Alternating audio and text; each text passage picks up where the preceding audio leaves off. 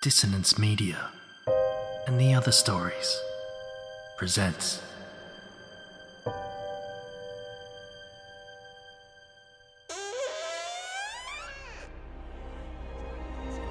Step into the abyss of After the Gloaming, a gothic fiction podcast that delves into the depths of human emotion, unyielding love, revenge, internal struggles, and restless souls await you in nine haunting episodes where dread, fear, and rare glimpses of eerie happiness linger. Dare to listen on your favourite podcatcher? After the gloaming beckons. Search now, but beware. Innocence will be left behind.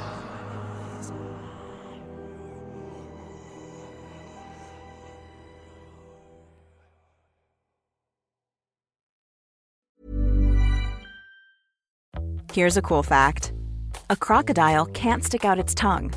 Another cool fact you can get short term health insurance for a month or just under a year in some states. United Healthcare short term insurance plans are designed for people who are between jobs, coming off their parents' plan, or turning a side hustle into a full time gig. Underwritten by Golden Rule Insurance Company, they offer flexible, budget friendly coverage with access to a nationwide network of doctors and hospitals. Get more cool facts about United Healthcare short term plans at uh1.com. Hey, it's Ryan Reynolds, and I'm here with Keith, co star of my upcoming film, If, only in theaters, May 17th. Do you want to tell people the big news? All right, I'll do it. Sign up now and you'll get unlimited for $15 a month in six months of Paramount Plus Essential Plan on us. Mintmobile.com slash switch. Upfront payment of $45 equivalent to $15 per month. Unlimited over 40 gigabytes per month. Face lower speeds. Videos at 480p. Active Mint customers by 531.24 get six months of Paramount Plus Essential Plan. Auto renews after six months. Offer ends May 31st, 2024. Separate Paramount Plus registration required. Terms and conditions apply if rated PG.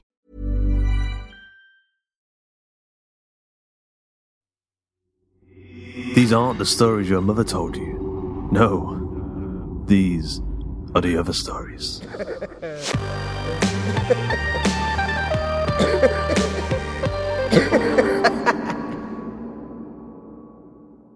Entombed. Written by Andy Conduit Turner. Narrated by Persephone Rose.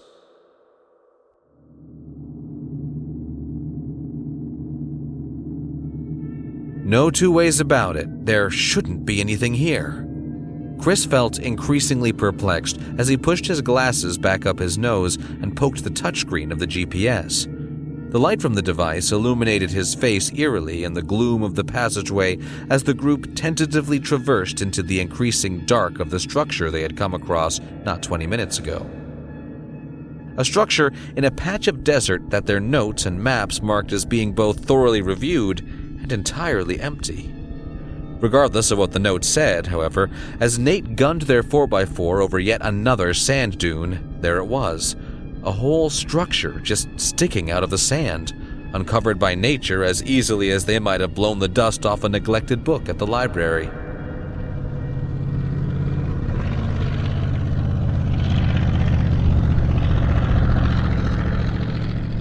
After taking a few moments to recover from Nate dramatically skidding the car to a halt, an action that almost flipped their vehicle for the second time on the day's drive alone, the four grabbed their gear and rushed to the unearthed structure's entrance, and now here they were, whether Chris believed it or not. Lowering the GPS, it took a few moments to adjust to the relative darkness replacing the glare of the artificial light. His vision cleared, and he began to properly take in his surroundings. It was nothing short of miraculous that not only had the structure been uncovered enough to be visible after countless ages buried in the searing sands of the desert, but unearthed enough to be accessible. Chris loathed the gung ho approach of his friends, or should he say colleagues. Despite spending most waking hours with Laura, Nate, and Henry for the past three weeks, the increased familiarity between them, if anything, had made him more certain that their relationship should remain a purely professional one.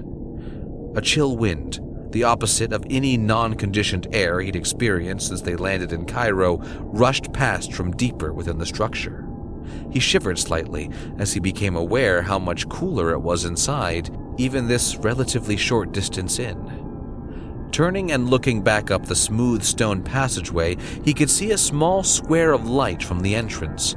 No chance of getting lost yet, though now, looking at the angle, he was surprised at just how much deeper under the sand the corridor had taken them already.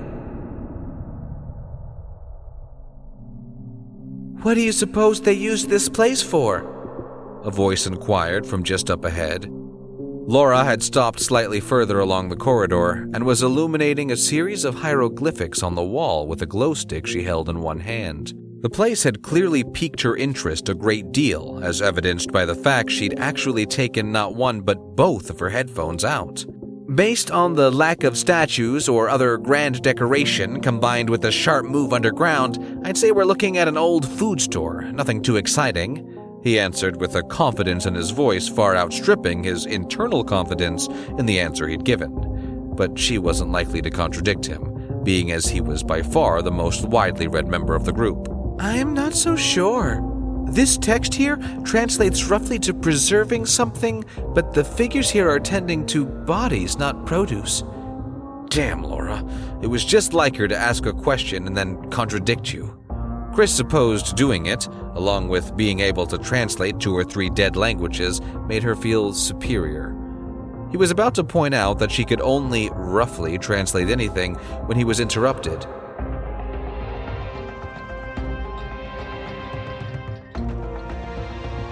Hey guys, uh, you need to see this. Henry's voice echoed off the walls of the passage as he shouted, unseen from the dark further down the passage. How far ahead had he and Nate wandered? Laura sprinted off without a moment's hesitation, taking her glow stick with her and plunging Chris into the dark. Flustered, he unclipped the Maglite from his belt, twisted it to summon a beam of harsh white light, and, taking a final moment to ensure his hat was firmly on his head, hurried on after her.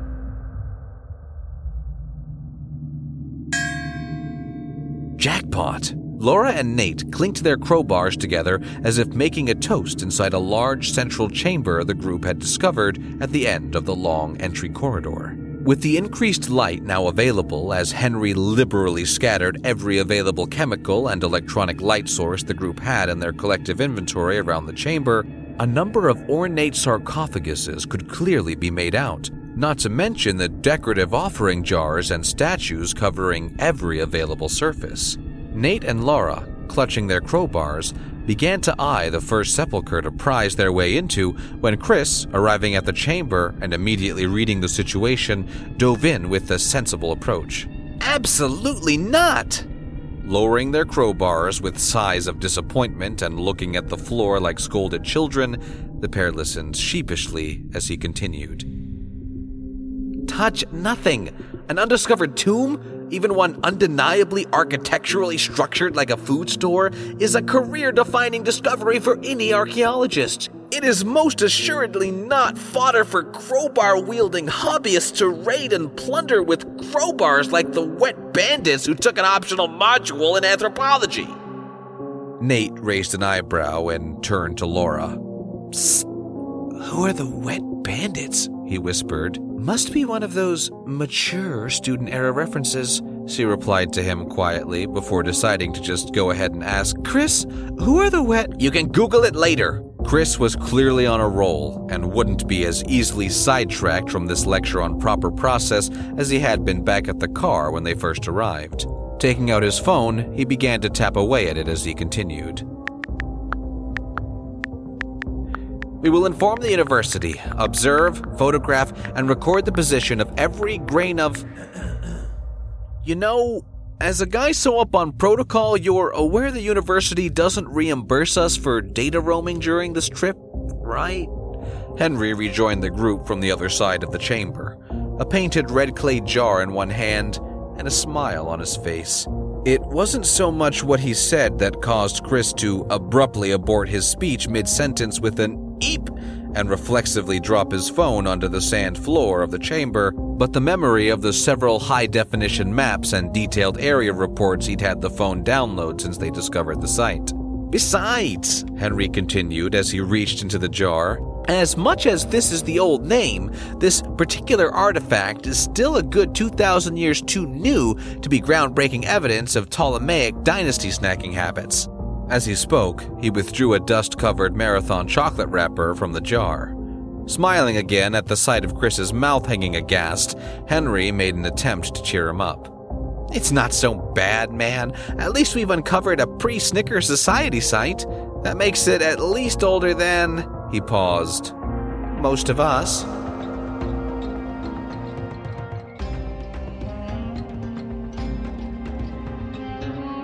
Further debate and much peer pressure later, Chris stood nervously wringing his hands as Laura positioned her crowbar ready to open one of the stone containers.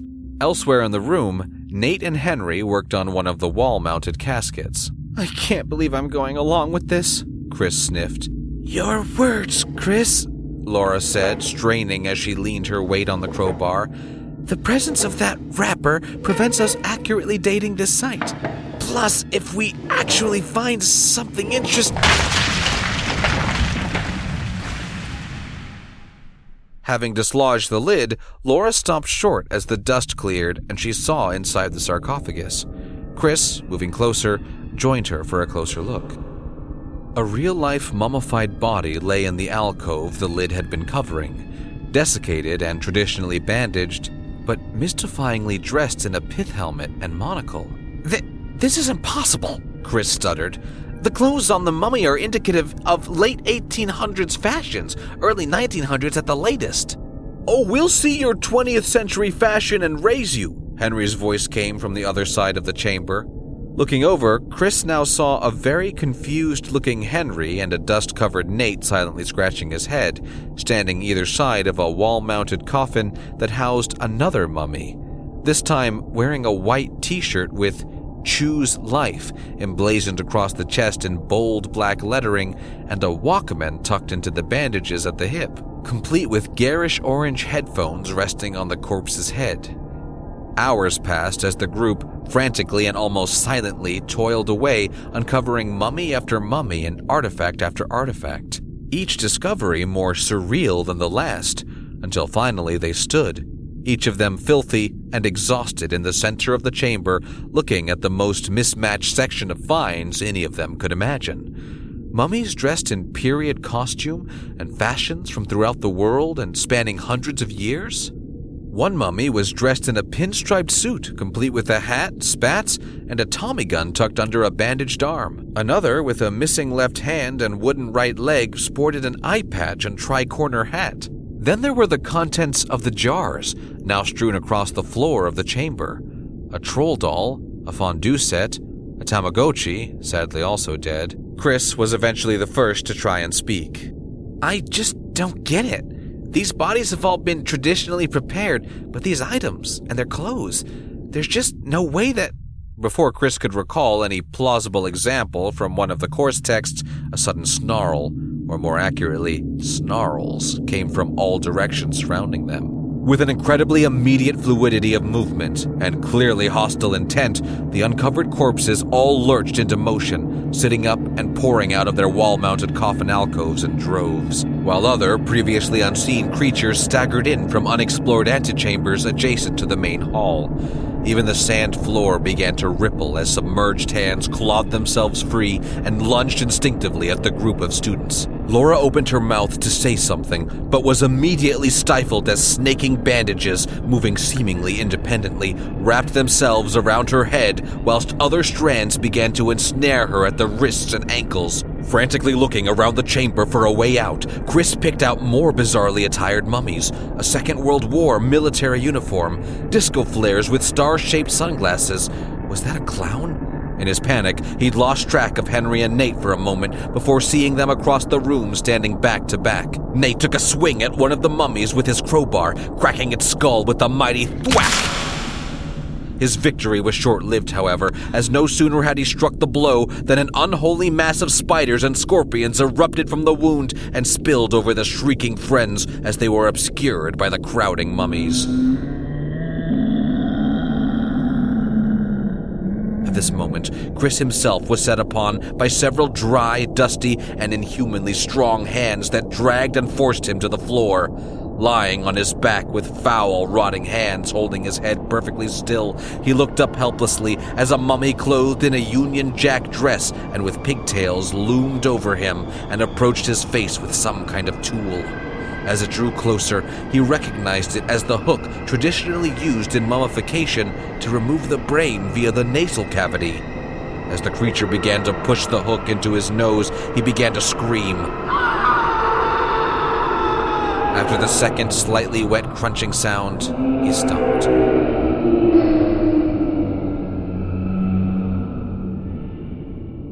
With incredible efficiency, the dead went about their work in silence, gathering up careless explorers and transporting them deeper into the tomb to complete the rest of the preservation process.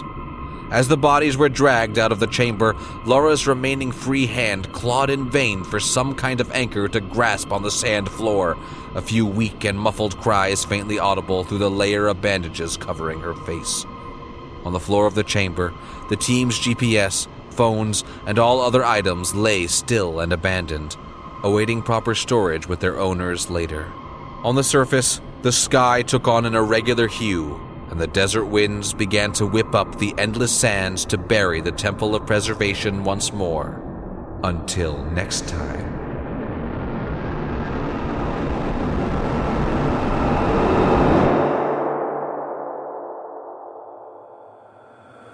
I hope you enjoyed this episode of The Other Stories. Entombed, written by Andy Conduit Turner, narrated by Persephone Rose, edited by Karl Hughes, with music by Electro and Thom Robson.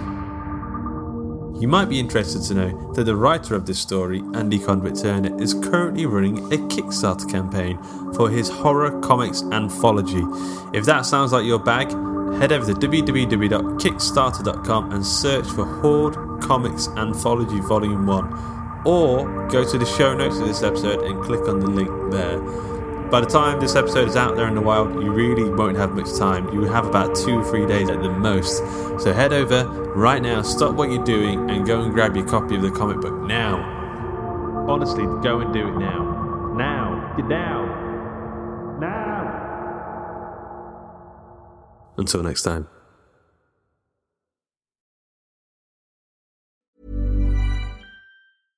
Hey, it's Paige DeSorbo from Giggly Squad. High quality fashion without the price tag. Say hello to Quince. I'm snagging high-end essentials like cozy cashmere sweaters, sleek leather jackets, fine jewelry, and so much more. With Quince being 50 to 80% less than similar brands. And they partner with factories that prioritize safe, ethical, and responsible manufacturing. I love that. Luxury quality within reach. Go to quince.com slash style to get free shipping and 365 day returns on your next order. Quince.com slash style.